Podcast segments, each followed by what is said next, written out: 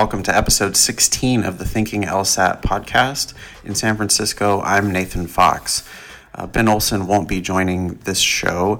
Like last show, it's going to be a one on one tutoring session with me and a student named Ebony in Dallas, Texas.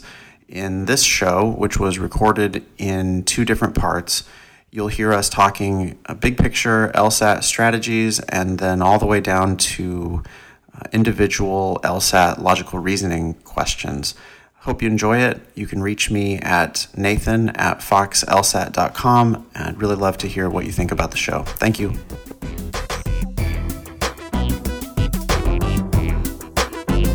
All right, Ebony. So we're going to work a little bit today on logical reasoning questions. You've done the June 2007 test, and you have a few questions from section two. The cool thing about the June 2007 test is that you can Google it, and it's available for free, and we're allowed to talk about it on the podcast. So we can actually read the question and really like dive in deep on that.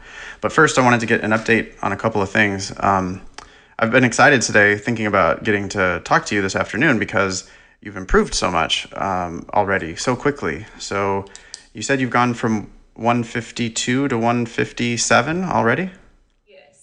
So what do you think your success is due to so far? Um, just timing strategies. Um, and when you say timing, what do you mean? I think just um, looking at the logical reasoning sections differently instead of looking at it as a section of 25 i look at it as a section of 20 so when i'm halfway through like with my time i don't look at it like oh i'm halfway through my time and i still have 15 questions left i say i still have 10 questions left and i don't even consider the last five questions i just go ahead straight from the beginning i go ahead and bubble those in with e well, that warms my heart, Ebony. I'm a bit of a nerd, obviously, but uh, that right there was spoken perfectly. Um, I love the idea that you're just thinking of it as a 20 question section. That's not to say that you're always going to think of it as a 20 question section, but for today, to get to 160, we need to think of it as a 20 question section.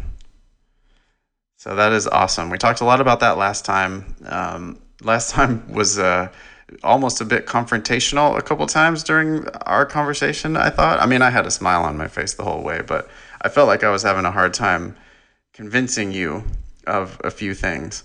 Um, then I got an email from you right after we got done talking, and I got an email saying, Hey, you know what? I think I get it. And then you wrote me five bullet points. You said, here's what I'm going to do. Number one, don't skip early questions. Number two, get a book of more recent tests. So that's the volume five book of the recent LSATs. Number three, uh, use old tests and double up on the logic games practice. Number four, slow down at the end and focus on accuracy, even if you don't finish the section. That's awesome. And then number five, you said skip the science reading comprehension passage if you need to. And uh, I was like, I was so happy to get that email because it was just, it really summed up everything that we talked about perfectly. And it, it just made me happy to know that I was getting through to you. And then I got an email a few days later saying that you had scored a 157 on your most recent practice test and you were excited and you were really getting it. So, anyway, I want to just say congratulations and it's been awesome working with you so far. Well, thank you. Thank you. Are you excited? I mean, you should be excited, I think. I am excited. I'm in the middle. I actually was taking a recent practice test right before you called. And so I haven't scored the last section, but I did much better on games than that one. Oh, cool. It's motivating, right? Like a little bit of success makes you hungry for more success. So that's fantastic. It is. I agree. Um, you said that you moved, just to, to break it down, give me the numbers again on logical reasoning and reading comprehension. Oh, on logical reasoning, I went from 32 to 40. That's fantastic. And then on reading comprehension, I went from 16 to 21. And just to remind the listener, when you got 32 correct, how many questions had you attempted? Most of them, I think. Yeah, I, most, if not all of them, I thought you said. I did like 22, 23. You skipped a few, but you finished the section, I think. Yeah. And then on when you got 40 correct, you really ran out of time and you actually didn't do a lot of the questions, right? Or you didn't do a few of the questions at the end of each section? I think in one section I got to 19, in one section I got to 20 or something. See, now that's amazing. So listen to that for the listeners. You, you did 19 questions in one section and you did 20 questions in the other section, but you got 40 correct? Yes. How's that happen? Well, I didn't miss that many. Right. Did attempt. And then, I mean, when you guess, you have a at least a one in a five chance. Right. And the important part there is that you just didn't miss many of the questions that you actually did. So you went from very low accuracy, you know, you went from something like 65% or 70% accuracy up to really almost 100% accuracy.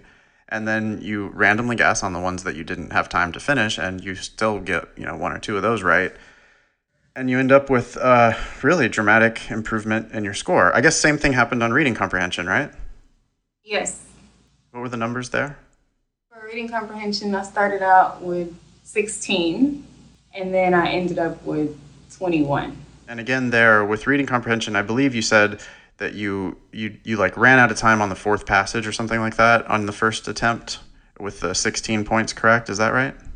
Yes. Okay. And then when you did 20, when you got 21 correct, your strategy was different. Yeah, when I got 21 correct, I think the science passage was like the second passage. And when I got to it, I just skipped it and bubbled in the questions with E, and it made me so happy.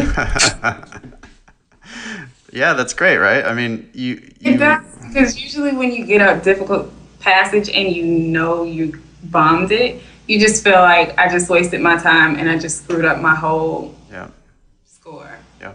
So I don't advocate for a whole lot of skipping, but again, on the reading comprehension, if you have determined that you're going to get more points correct if you just do three passages rather than trying to do all four, um, you then get to pick and choose, or at least you get to skip one passage if there's some passage you don't like. So for a lot of people out there, it's going to be the science passage. For me, it would be more like something about poetry or something, but um, everybody's got some topic that they really don't like, and rather than let that topic completely take the wind out of your sails, you were able to just say, "Oh, skip it," and you actually took encouragement from it. You, it actually made you happy to skip it. Yes, because I was like, I can devote my time to things that I know I will do well at. And your confidence continues to build, and you go on to the third and fourth passage, and you end up with 21 questions correct in the section, which is just fantastic. I mean, that's a that's a really great improvement there. So magically, you're you go from 152 to 157, and that's a big five points there. You know that changes your candidacy dramatically. That I went from getting like 60 correct to getting like 70 correct. Yeah. And just to be clear, this was not from studying because when I took the next test, I was waiting, I was ordering my books, and I didn't really have any current material to study. So I was, well, I don't want to just not do anything. Let me take a practice test. But from the time that I took that first test and that second test, I didn't really study. So that was all just from being more strategic. Yeah, it was it was just from applying a, a more productive strategy for you. So that's that's fantastic. I would expect that to be a sustainable gain. There will be ups and downs still. You know, you're going to do better and worse on some tests, but I do think that that's a that was a dramatic enough shift in your strategy that it led to a immediately higher score, and I think you should expect that that'll continue. You'll continue to study, of course. You'll continue to work hard, and the hard work will continue to grind out more and more points. Um, but that was a nice little five point uh, boost we were able to get you. Just to give you a little bit of perspective, 152 um, over the last four years of data, 152 is a uh, 51.6th percentile score, so better than 51.6% of all the people who take the test. And a 157, do you know the percentile, Ebony? Do you want to take a guess? Uh, I think it's at 70, wherever I looked. Yeah, that's right. 70.8 percentile for a 157. So you go from the 52nd percentile to the 71st percentile. Uh, that means that that five points that you just got moves you past 20% of all test takers. It moves you past 20% of all the candidates who are applying for law school. I mean, imagine if all, you know, the thousands of people were lined up to get into law school. Your five points that you just got just put you past like thousands of uh, applicants. If you look at the schools, if you look at the schools that you're interested in applying to, and you look at their LSAT uh, medians and 25th percentiles and 75th percentiles, you'll see that 152 is one kind of a candidate and 157 is an entirely different kind of a candidate. Because at some schools, 157 is going to be above the 75th percentile, while 152 is more like the 25th percentile. So anyway, congratulations, and you have really, you know, you really have changed your future just by those five points. Um, now it's the sky's the limit, I guess. Let's see how many more we can get you. Um, Can I just say one? thing? sure, yeah. For people who have test anxiety, I definitely recommend this timing strategy because I feel like the timing on the LSAT is one of the things that severely compounds test anxiety. Yeah, good point. That you struggle with, you should definitely just consider it and experiment it when you're when you're learning and when you're practicing. That's awesome. I haven't made that connection, but I think that really is sensible. Um, if you have the more of like an abundance mentality as you're taking the test, you know, I don't have a shortage of time. I have plenty of time. I'm I'm going to answer many of these questions, and I'm going to answer all of them correctly or most of them correctly, and I'm going to get plenty of points. And there's nothing to freak out about. If I run out of time, sure, I'm planning on running out of time. There's nothing to worry about. Um, that, that's a good point, Ebony. Thank you for that. So, um, two things. One is logic games. You say you haven't improved much on the logic games. So, um, what's your plan there? My plan for logic games. Well, I haven't. I didn't improve much from the first test to the second test. The last one I took, I did do one perfect game, and then I, I missed one on the other game. Okay, great. So I mean, my overall score didn't improve, but if you if I'm looking at it from a perspective of how many games did I do, how many did I miss per game, I'm I'm doing better. Okay, that's that's great. And I didn't mean to say that you haven't improved at all. I just mean that your score hasn't uh, taken a big jump there, and it is now that, that you take a you took a big jump in logical reasoning and a big jump in reading comprehension. And games all of a sudden is now like this glaring weakness um, relative to the rest of your score, right? Your game score now looks uh, poor, but it actually I would look at that as a big opportunity because anyone who can score 21 on the reading comprehension can definitely score 15 or 16 or even more on the logic games. People who read well, if they practice the logic games, will start to do well on the logic games. It's as simple as that. So, my recipe for you there, Ebony, and it was in your email that you sent to me, was simply just do lots of games. Okay? Okay. Awesome. So um, get books of old tests. You know, get tests as cheaply as you can find them, and just do the games. Do the games over and over and over if you can, um, because you'll learn how to make all the connections. You'll be able to do the games faster. Um, so repetition is going to be key uh, to those games, and you will make like big leaps in the games just from practicing them. Um, the other thing that we're going to talk about today is logical reasoning. So you have three logical reasoning questions. I'm not sure if we'll have time to get through all three of them, but we're talking about the June 2007 LSAT section number two. So what questions did you have? Um, I had a question about 16. Okay. So first, I'm going to read the question. Um, section two from the June 2007 LSAT, number 17. This is the one where Taylor and Sandra are talking to each other. Yes. Okay. Taylor says researchers at a local university claim that 61% of the information transferred during a conversation is communicated through nonverbal signals. Researchers claim this, according to Taylor. So Taylor seems like maybe he disagrees uh, because he uses the word claim. And then, sure enough, he says, but this claim, like all such mathematically precise claims, is suspect because claims of such exactitude could never be established by science. Hmm, what do we think about that? I like to try to agree or disagree with Taylor before I even read Sandra's argument. Taylor is saying, I don't think you're right about the 61% nonverbal. The reason why Taylor objects is very odd, I find he presents what seems to be a gigantic premise here, a very bold premise. All mathematically precise claims are suspect. Why? Because no mathematically precise claims can be established by science. Wow. Um, what do you think about that, Ebony?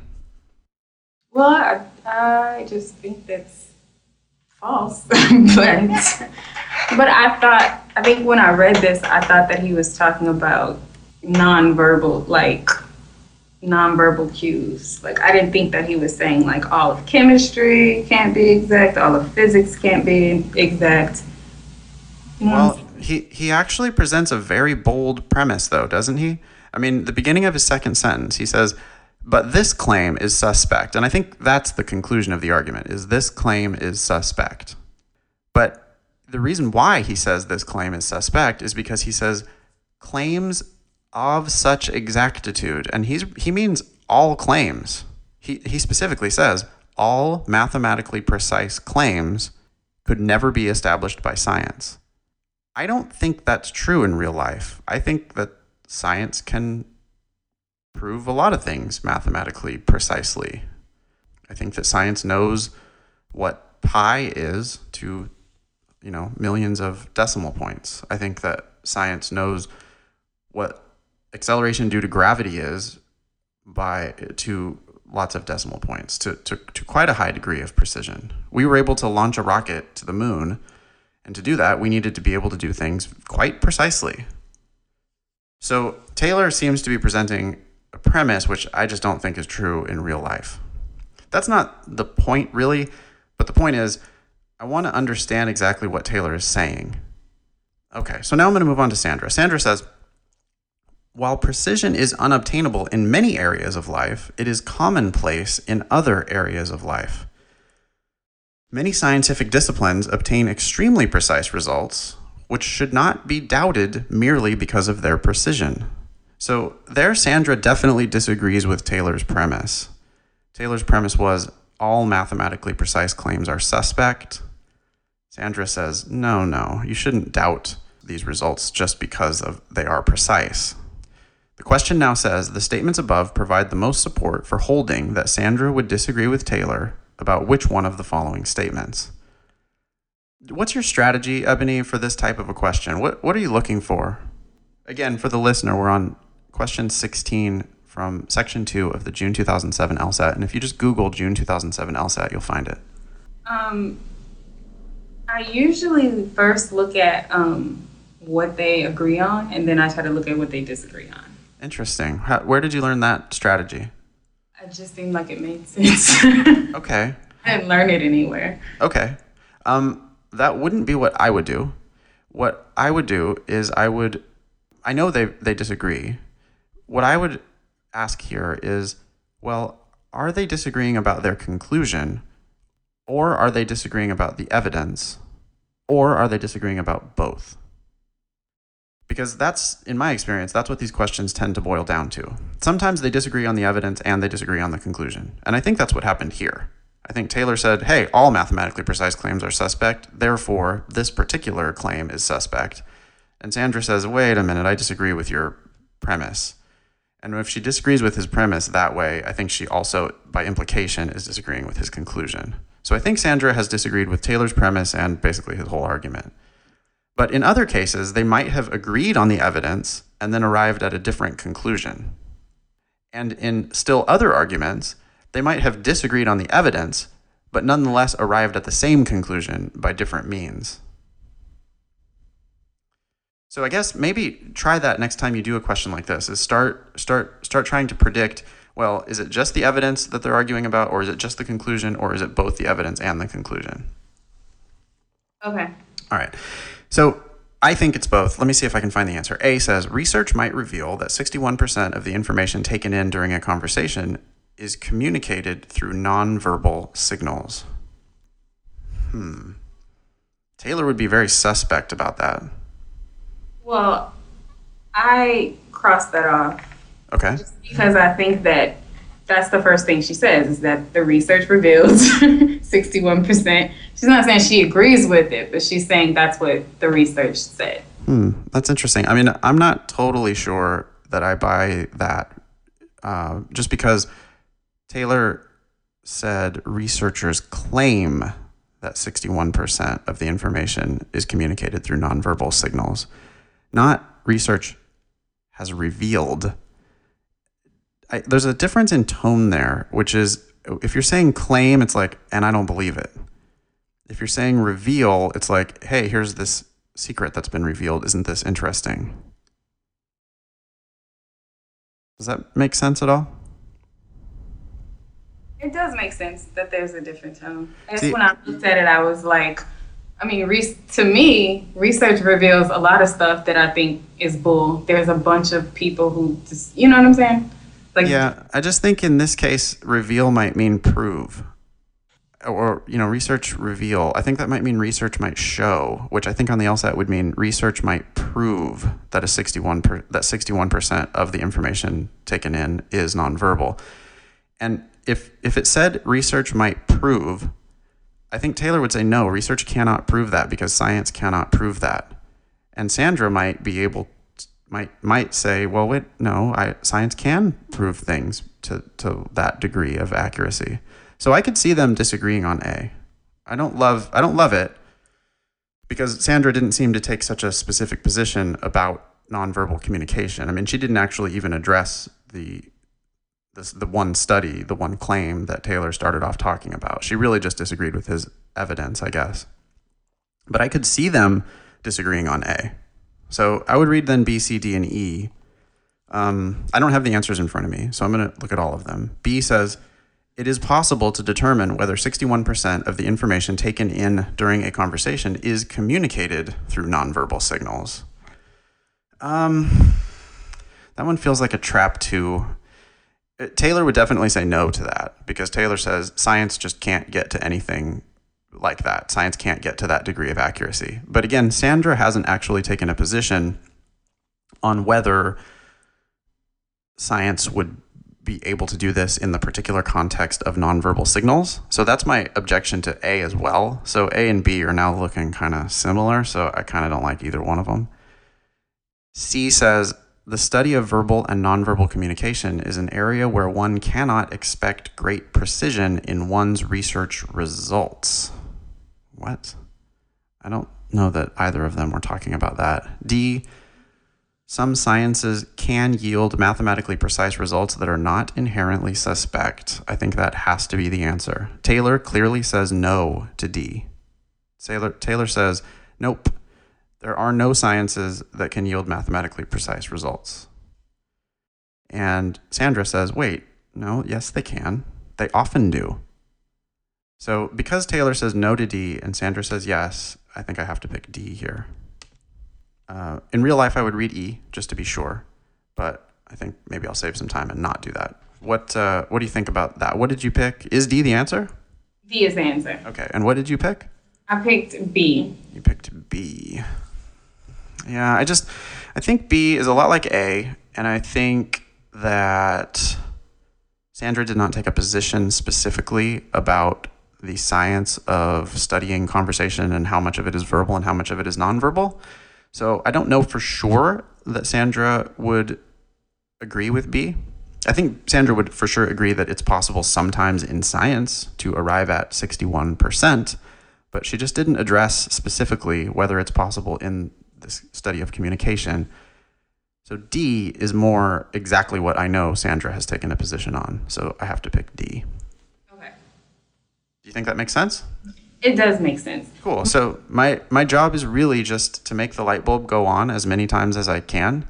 Um, if if you know if the, if you felt that one like click for you, then that's awesome. That you've you've learned something. You'll be less likely to miss a question like that in the future. And with logical reasoning, um, you know, it, it really is a matter of like grinding it out and just trying for one more question correct. Uh, next week, you know, next test you take, I'm going to try to get one more correct. Um, you should, the, the progress tends to be like slow and steady on the logical reasoning.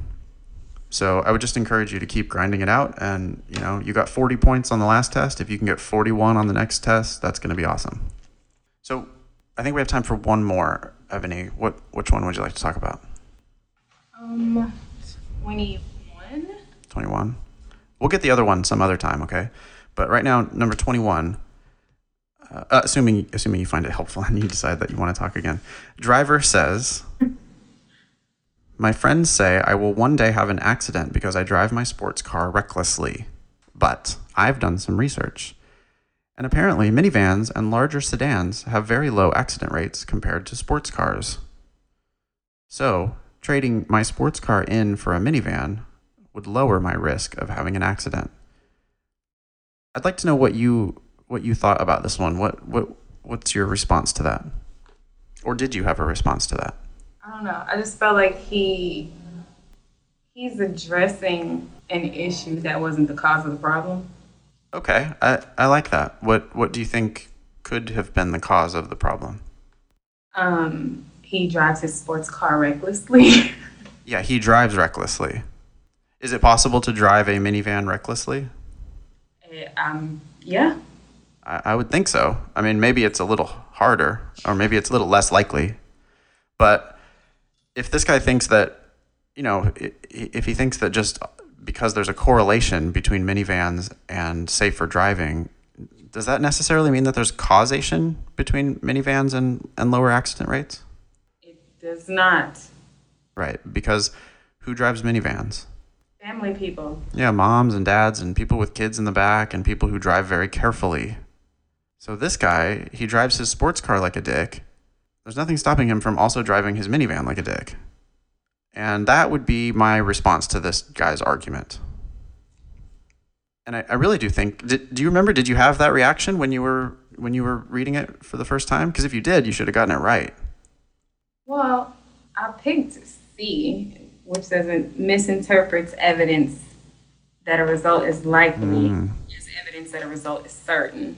Okay, so let me read the question stem. For, uh, the question is a flaw question. It says the reasoning in the driver's argument is most vulnerable to criticism on the grounds that it what?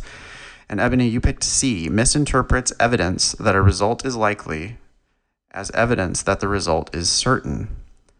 Um, I just don't think he did that, and I think here I would come up with like a little example of what he would have had to do in order to make C the correct answer. I think he would have needed to say, it is probable that it is going to be foggy today in San Francisco. Therefore, I am sure it's going to be foggy today in San Francisco. Like, usually, it's so foggy that the tourists can't see the Golden Gate Bridge. Therefore, when my Aunt Margaret comes and visits, she definitely is not going to be able to see the bridge. That would be misinterpreting evidence that a result is likely as evidence that the result is certain. And I don't I just don't think that's exactly what the driver did here. I like A a lot. A says infers a cause from mere correlation. And I think he did that for sure. The evidence that he cited was a correlation between less accident rates and driving a minivan instead of a sport car. And then he went to causation from there. He said, Oh, therefore, if I want to just make sure that I don't have accidents, I'll just switch from my sports car to a minivan.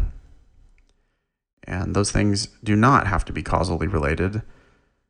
And I think that's the answer. Is, it, is the answer A? Yes. Okay, do you buy it? Yes. All right. You sure? Yes. All right. Uh, I really encourage you to push back if you don't understand something. You know that's okay. We we just need to get you to a good understanding on as many questions as we possibly can. And uh, if the light bulb's on, that's great, and we should just move on to a next question. But I do have to run, so uh, Ebony, we'll pick this up again. Okay. All right. Thank you so much. Awesome. You're welcome. My pleasure. Talk to you soon. All right. Bye bye.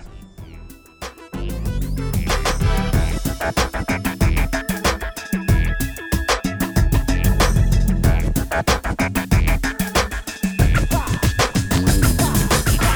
So it's been about a week or so since we spoke, and you've done another practice test in the meantime. Um, you sent me an email. Why don't you just give uh, me an update on what you said in that email? Did I say in that email? Well, I've got it right in front of me, so I can remind you. Um, you had three points. You said you're doing a lot better on the logical reasoning, um, which is excellent, and we're going to talk about that today. We'll do some more logical reasoning questions from the June 2007 test.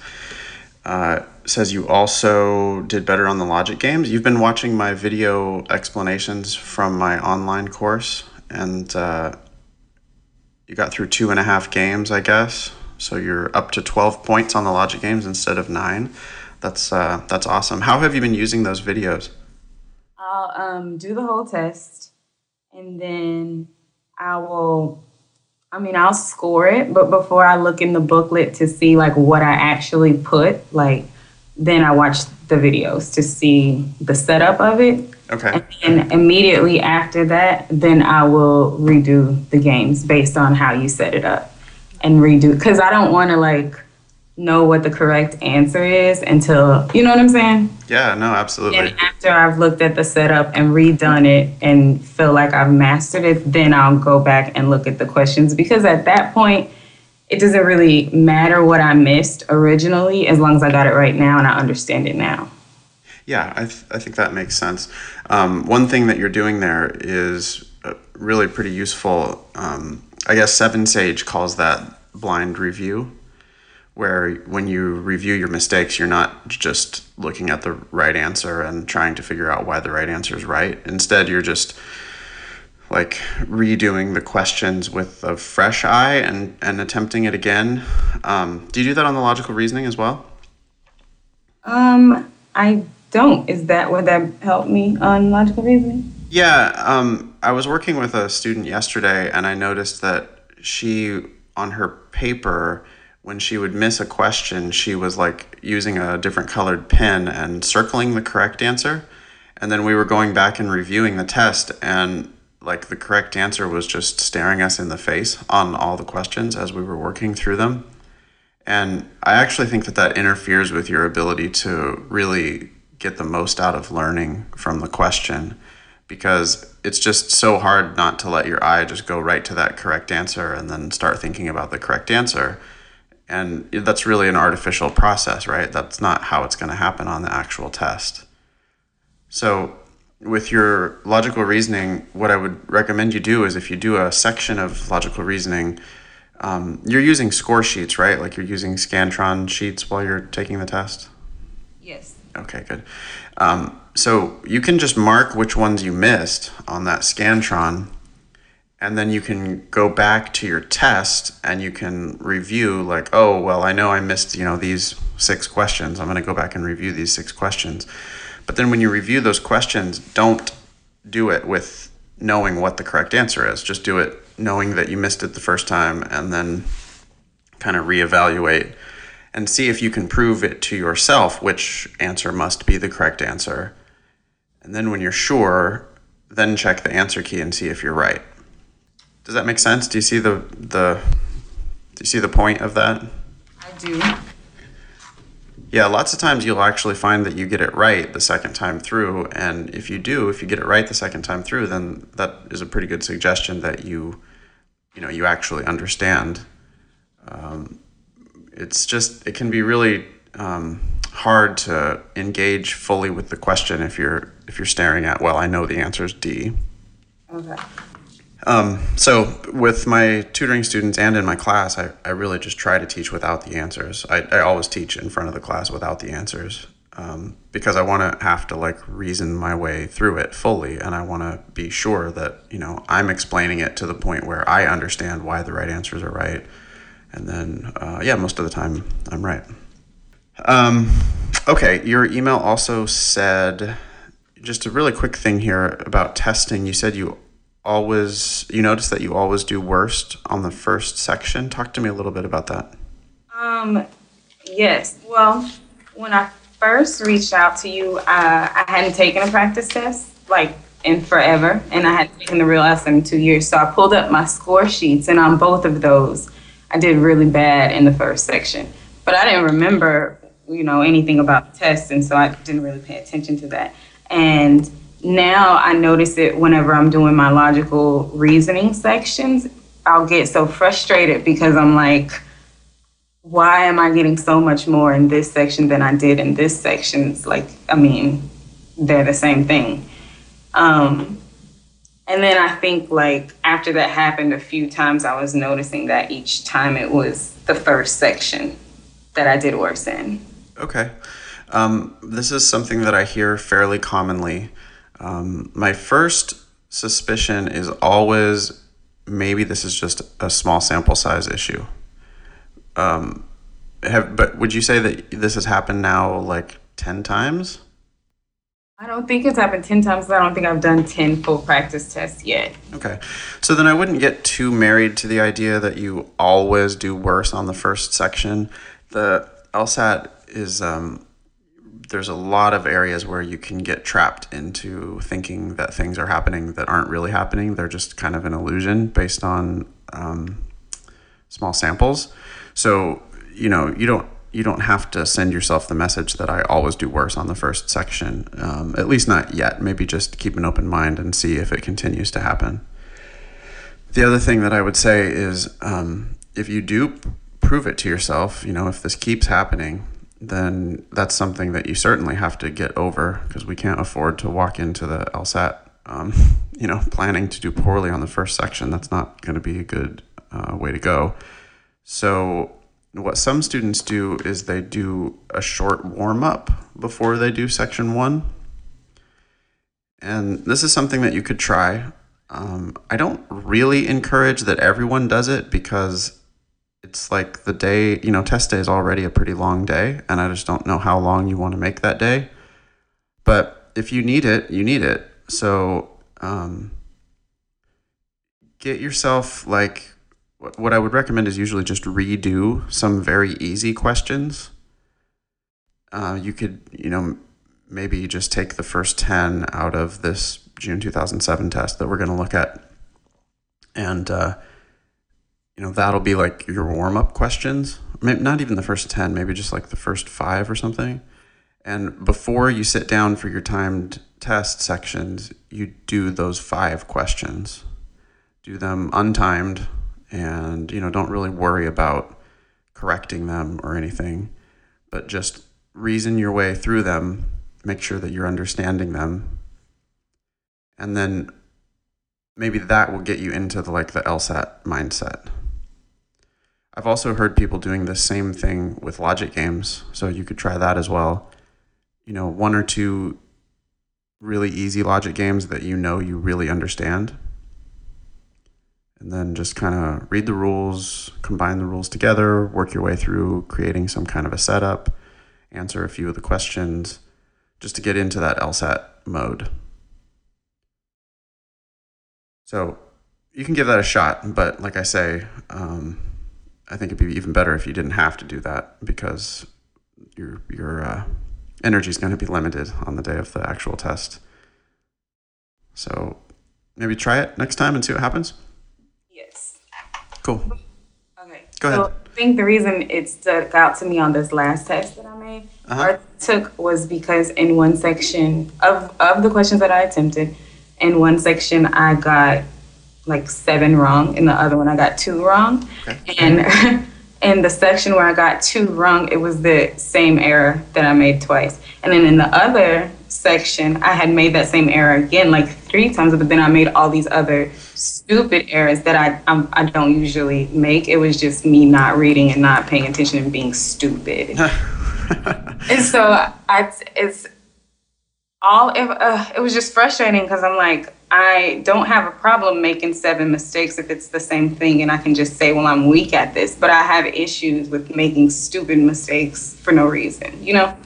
Yeah, well, you and everybody else, and you should probably, you know, take it a little bit easy on yourself. You're uh, you're working hard and you're doing the best you can, so um, probably doesn't do a lot of good to be calling yourself stupid. You know, you're not stupid. Um, that's not the most helpful way to think about it, anyway. You, you know, you lost uh, lost attention. Maybe you lost focus. You uh, weren't reading as carefully as you should have been, and you made some casual mistakes. I guess we could call the mistakes stupid, but let's not call Ebony stupid because I don't know that that's useful. Um, what is this common mistake that you, you you wrote about? You said you made it a couple times in one of the sections, and then you made it again later. What what type of an? You said I was able to find one critical error that I made four or five times. What was that? Okay, it was that I would read a question. It may be sufficient and necessary assumption, but I think it may be broader than that. Like I would read a question that would say strengthen it, and I would be trying to like prove it, or I would read something that say weaken it, and I would be trying to destroy it. And so with that, it would take me forever because I've crossed off all the answers because none of the answers prove the statement. And so not only was it, you know, I'm not getting the right answer, but it was a huge like time suck for me, especially if it happened in the beginning because I didn't want to skip any in the beginning. Okay. I mean, what you're doing there sounds pretty good to me, frankly. If I'm asked to weaken a question, I do want the answer that destroys the argument. And if I'm asked to strengthen an argument, I do want the answer that proves the argument. I mean, I might not find it every time, but that's the standard of proof that I'm going for. I mean, I'm I'm looking for the best possible strengthener or the best possible weakener. So I frequently would eliminate all five answer choices because I was looking for something too good. But if I have high expectations, that helps me to avoid all of those traps in the answer choices. So I would just be a little bit careful about about that. I mean, there are plenty of examples of LSAT questions that ask you to strengthen the argument, and the correct answer is actually a sufficient assumption of the argument. Uh, the correct answer actually proves the argument to be true. I've seen questions like that. And I've seen weakened questions where the correct answer just completely destroys the argument. So I don't really think of that as a critical error. I frequently say, to students that if you're not occasionally eliminating all five answer choices, you're just really not being critical enough. Um, but I don't know. You're saying it's taking a lot of time, though, huh? Yeah, but and then too, so that might not be the worst idea because if I do that, eventually I can probably find the right answer, even if it takes a long time. But the issue is that um, just overall, whenever I would choose the right answer, it would be because the answer was too strong or t- too weak. And it, it wasn't always that I found some that I was looking for something that destroyed it if I only needed to weaken it. Sometimes it would be the opposite. Like okay. it needed to destroy it and I only weakened it. So that that just sounds like maybe you're not totally solid yet on your question types. Um, and we'll we'll work on that. So, you want to get into some um, specific questions from the June 2007 test? Uh, I just have one question and I don't have to read the material. Okay, go ahead. Um, on one question, the, the phrasing in the question stem was um, prop, like which of the following can be properly inferred. Uh-huh. Does that mean which of the following must be true? Well, yeah, read read the whole question stem though just read. You can read the whole, um, not the argument, but just read the question, the whole, the whole part of the question. Okay, it says which of the following can be properly inferred from the historian's statement? Okay, which one of the following can be properly inferred from the historia's historian's statement? And what type of a question do you suspect that is? Well, I don't know what I thought at first, but but now I think it's um, must be true. Yeah, that's right. It's just must be true. Okay. Um, this is the type of question that, especially people who are naturally kind of good at the LSAT, uh, miss this question a lot because I, I used to miss this question a lot because I used to think that I had to like infer something. I thought that I had to be like Sherlock Holmes and, you know, do like a really. I thought that the correct answer had to be interesting or surprising or like a fancy leap of logic or something. But no, this is just all that is is which one of the following must be true. And on a must be true question, I'm really going to just look for the most boring, most obvious answer, the one that has to be true based on the other information that I was given. Yeah, I, you you get yourself in trouble by trying to you know quote unquote infer something on a question like that. Instead, just in your head, just translate that into must be true, and then that's it. Okay. All right. All right. So we're looking at the June 2007 test, and you got some questions. So go ahead. I'm in the second section. Okay. logical reasoning section. Again, just for the listeners, if you Google June 2007 LSAT, you'll find this test and it's freely available. Um, what question you want to talk about? Okay, 13. Number 13 in section 2. Therapist, talking about cognitive psychotherapy. Okay. All right, here we go.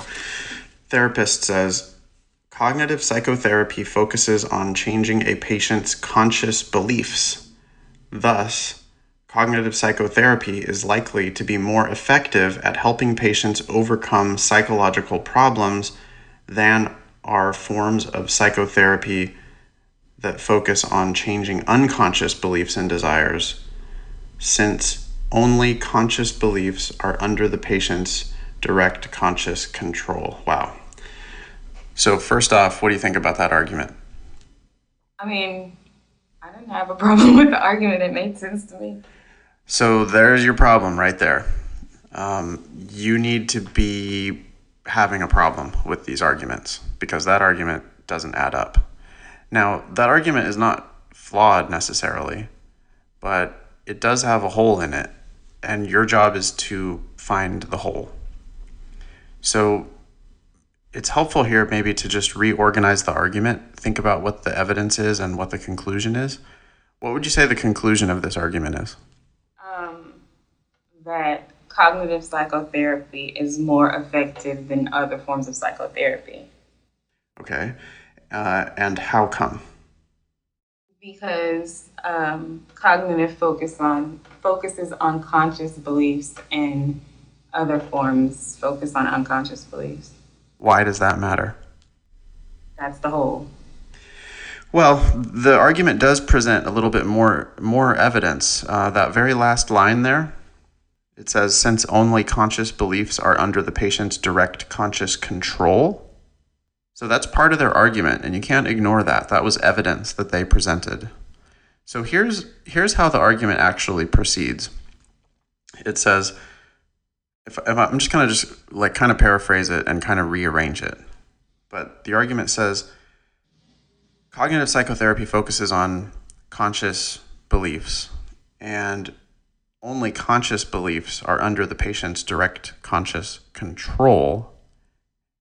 And that's why cognitive psychotherapy is more effective at helping patients overcome psychological problems than other forms of psychotherapy, which focus on unconscious beliefs, which are not under the patient's control.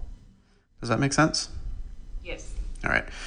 So now the hole in the argument, I think, has to do with this idea of control. What does control have to do with anything? That was mentioned in one premise, but it was just kind of left there. And that's the loose end that I would really like to tie up. I would I would like to connect that into the argument in order to make this argument better. So the argument, uh, the question says, which one of the following, if true, would most strengthen the therapist's argument? I would, I would like an answer. I'm gonna make a prediction here. I would like an answer that says therapy that focuses on beliefs that are under the patient's direct conscious control is more likely to help patients overcome psychological problems. Do you see what I'm getting at there? Like that I want to I want I want the correct answer to say control in it. Because mm-hmm. I felt like that was a, a gap in the argument. Now I might be right or wrong, but that's what I would be looking for, especially if this were a an assumption question. That's what I would be looking for because it seems like control was mentioned, but then it wasn't really tied back into the argument. Anyway, A says psychological problems are frequently caused by unconscious beliefs that could be changed with the aid of psychotherapy. Um, that would weaken the argument, if anything, because the conclusion was uh, psychotherapy, cognitive psychotherapy, which focuses on conscious beliefs, is more helpful. So it's not A. B, it's difficult for any form of psychotherapy to be effective without focusing on mental states that are under the patient's direct conscious control. And that, I think, is going to be the answer. Do you remember what you picked? Um, I picked D. D says. Oh, go ahead. circled B and then it has a line through it. But anyway. Okay. So you, you were going back and forth maybe between B and D. D says no form of psychotherapy that focuses on changing the patient's unconscious beliefs and desires can be effective unless it also helps change beliefs that are under the patient's direct conscious control. I like it that it's talking about direct conscious control. Um, but D is just, you know what? D is just weird to me because D is talking about forms of psychotherapy that would change both conscious and unconscious thoughts or beliefs. And uh, just the argument the argument made a distinction between those two. The argument said cognitive psychotherapy focuses on conscious beliefs whereas other forms of psychotherapy focus on unconscious beliefs. And because conscious beliefs are under your control that's why cognitive psychotherapy is more useful D is just kind of crossing the streams. D has a lot of words from the argument, but it's D's presenting this new idea of what, well, what about if we do both? What about if we have both? What if we affect both conscious and unconscious beliefs? And that's just not what I was looking for.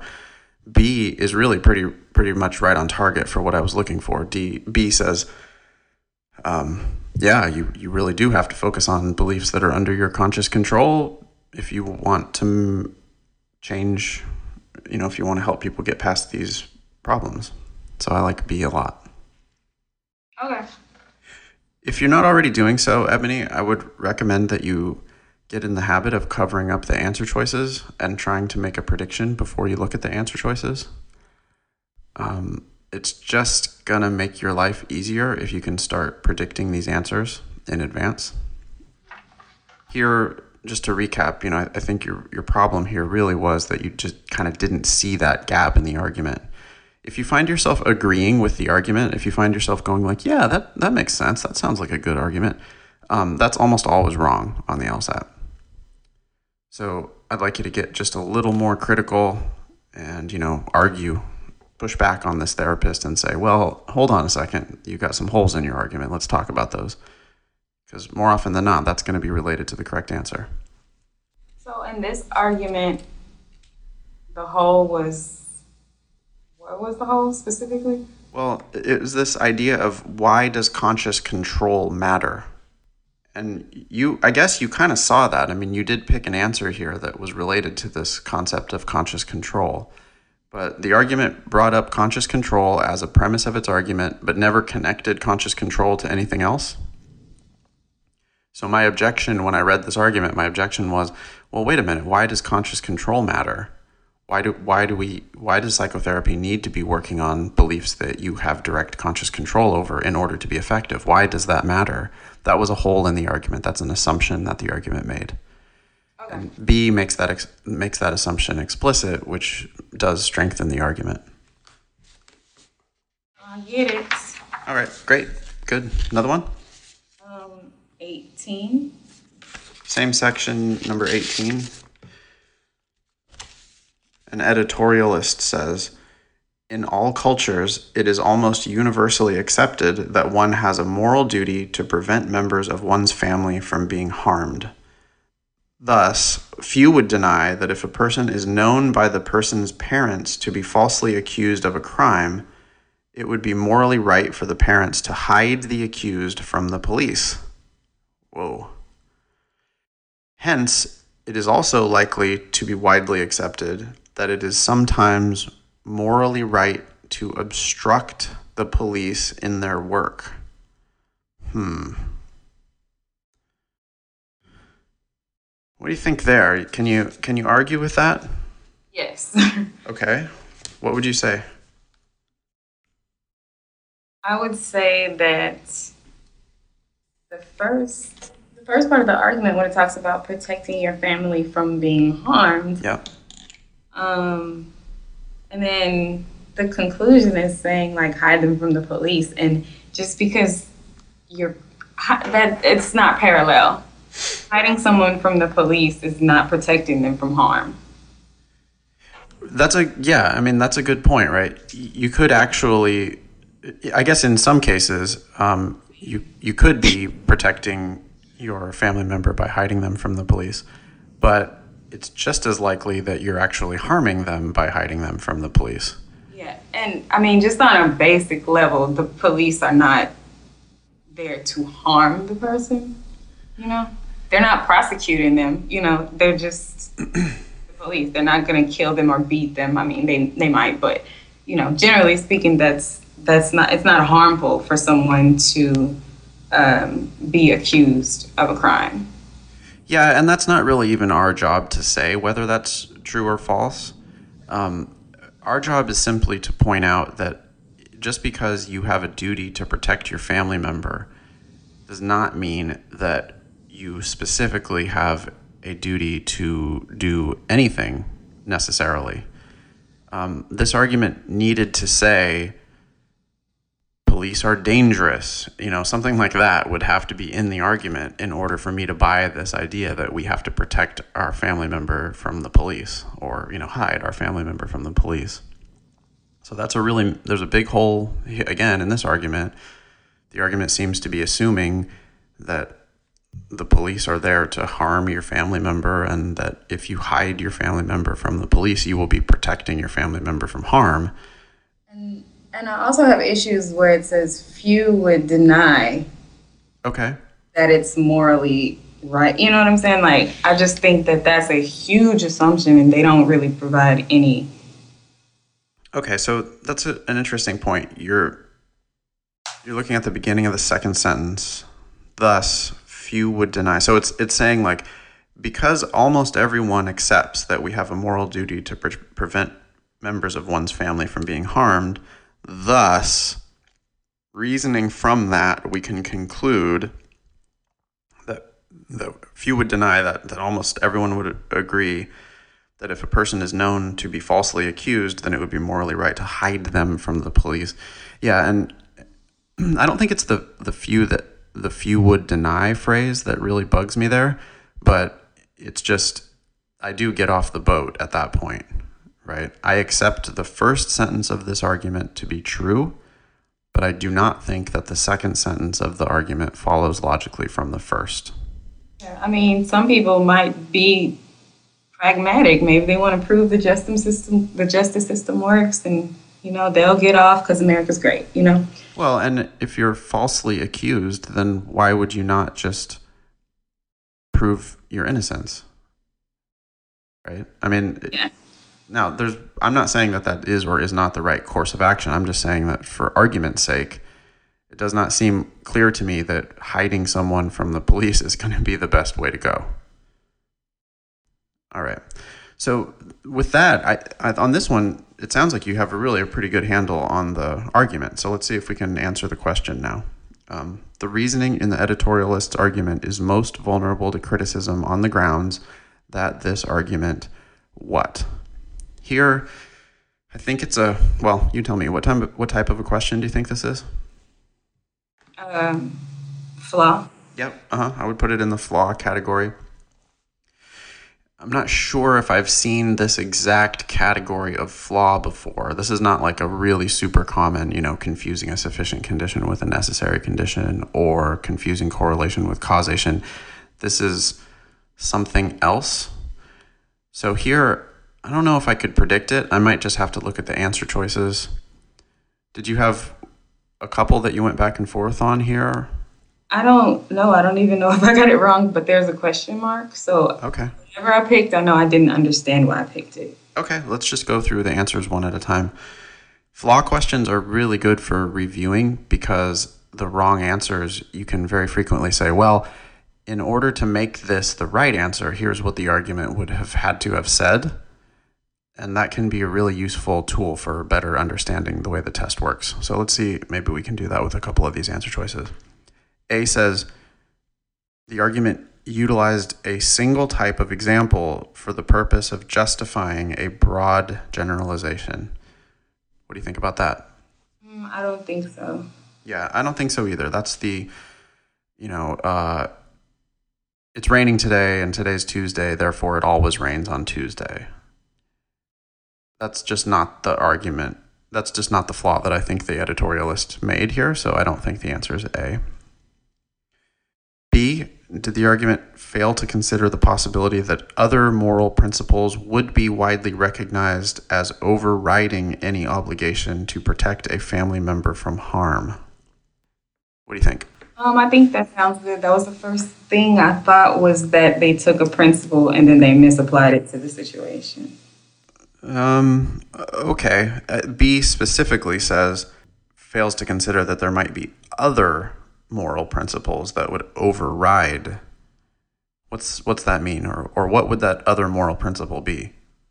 Um, like if they believe that you shouldn't break the law in order to protect your family members. Right. Exactly. So this is a com- I think the answer is probably B, and this this is a fairly common pattern. Um, I've seen this logic before on the LSAT. Just because you have a duty to do something doesn't mean that you might not also have another duty which would conflict with that first duty.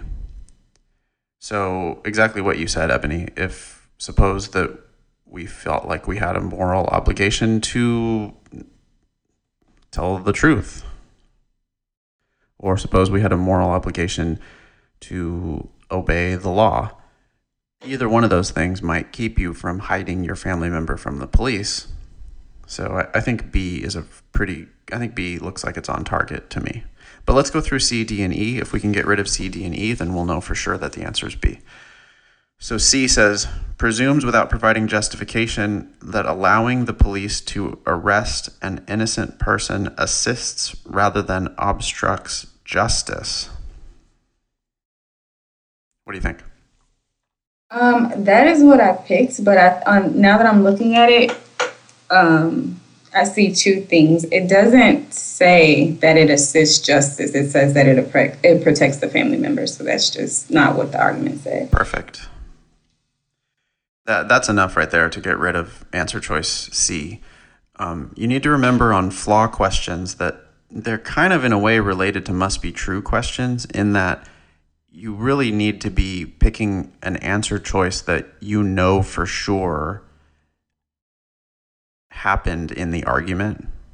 And since this argument, you said it perfectly, since this argument was not talking about justice, we can't accuse them of what C is accusing them of. Okay, moving on. D takes for granted that there is no moral obligation to obey the law. It doesn't say that. yeah, I mean, I can see how D is similar to B in a way, but B was stated much more softly, you know, fails to consider the possibility that there might be other moral principles. And D specifically says takes for granted that there is no moral obligation to obey the law the law was actually never even mentioned in the argument, right? Hi- hiding people from police. I think we know that to be against the law in our own mind, but it didn't say that in the argument.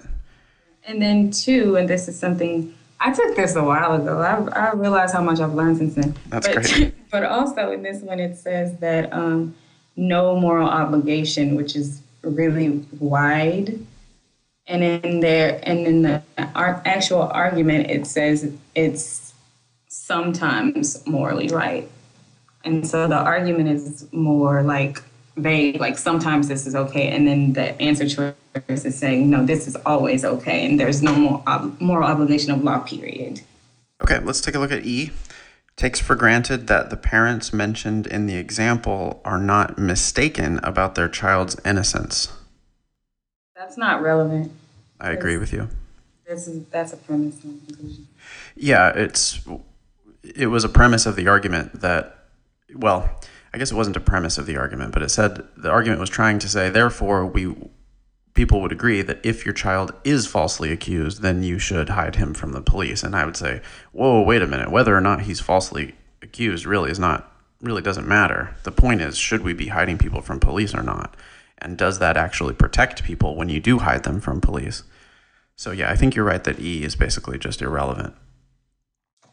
So we're going with B. All right. Well, that's that's awesome that you feel like you've learned. That's that's really great. Want to do one more? Mm, Okay, 24. I didn't actually get to this question, but I read the stem and I wanted to know what your strategy is for these types of questions. Okay, first thing is I got to read the argument, deal with the argument, and then we'll get to the question stem when it's time to get to the question stem. So, question 24 Sociologist says Romantics who claim that people are not born evil, but may be made evil by the imperfect institutions that they form, cannot be right. That seems like the conclusion. Here comes the evidence. The word for means, you know, because means here comes the evidence. Well, it's because they misunderstand the causal relationship between people and their institutions. After all, institutions are mere collections of people. So, therefore, it's not true that people are not born evil, but be, may be made evil by the imperfect institutions that they form because if the institution was evil, it's because the people were evil in the first place. Seems to be the principle of this argument. Um, the question says which one of the following principles, if valid, would most help to justify the sociologist's argument? All right, so what was your your question was just what's my strategy on this? Yes. Well, what type of a uh, what type of a question is it? would most help to justify um, strengthen? Yeah, sure. It's just a strengthen question. So all I have to do is just help this sociologist out somewhat. The evidence, again, is institutions are just collections of people.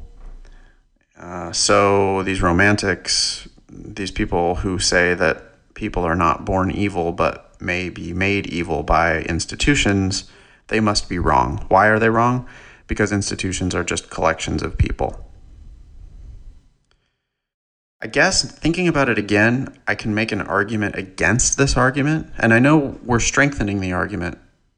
So people might find it strange that I'm trying to attack the argument. But if I was this sociologist's attorney, my job would be to try to point out the holes in his argument so that I could make his argument better. So I do see a hole here. So I'm, I'm on the attack, and I, I would try to stay on the attack almost always. My attack here is well, I get it that institutions are made up of people, but isn't it possible that good people could create an institution and that that institution something about that institution could then turn evil, even though the people within the institution are not evil? Does that make sense to you? Um, yes. The like the Stanford prison experiment springs to mind. Do you know the Stanford prison experiment? Uh, yeah, the Zimbardo.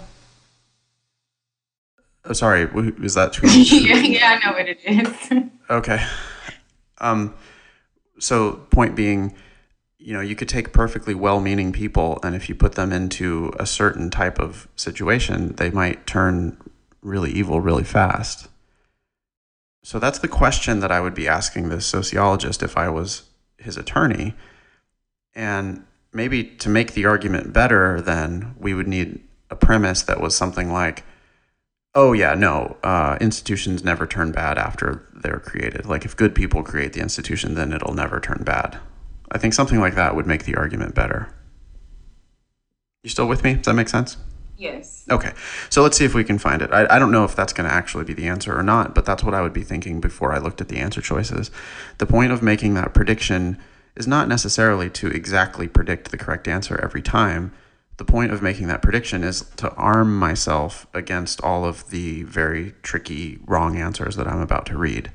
You know, I have a pretty good idea what I would what I would like to find an answer that says I, I want it to say, yeah, institutions never go bad. Um, armed with that, it's going to help me to like get past some of these traps. So let's see. A, people acting together in institutions can do more good or evil than can people acting individually. I just don't think that's what I'm looking for. B, institutions formed by people are inevitably imperfect. Well, if anything, I think B would maybe weaken the argument. Because B would be like, uh, yeah, people are good and they create these institutions, and then the institutions go bad, and that's exactly what's that's exactly why it's possible for people to be turned bad by their institutions. So I don't, I don't, yeah, I don't think it's B. C, people should not be overly optimistic in their view of individual human beings. That seems irrelevant to me. I don't know. The argument was not about whether people are good or bad or whether whether we should be optimistic or not. I don't think that's the answer. D, a society's institutions are the surest gauge of that society's values. I just don't know where values came in. Uh, you know, that, that seems irrelevant to me. E says the whole does not determine the properties of the things that compose it. And that is not what I predicted, but I'm pretty sure that's going to be the correct answer. Can you see why that helps the sociologist's argument? Um, yes, because in order for the romantic to be true, then it must be the whole, like the institution that's affecting the people. And he's saying basically the institution doesn't determine the properties of the people. Yeah, I think that's absolutely right. The romantics really want to believe that institutions are capable of turning people bad. If E is true, the whole, the institution, does not determine the properties of the things, the people that compose it. E really attacks those romantics. So I think the sociologist would love to put E into his argument against the romantics. Make sense? It does make sense. All right, Ebony, um, this was really great. Please continue to do tests and keep in touch. Okay, thank you so much, Nathan. You're welcome. Take care. Bye.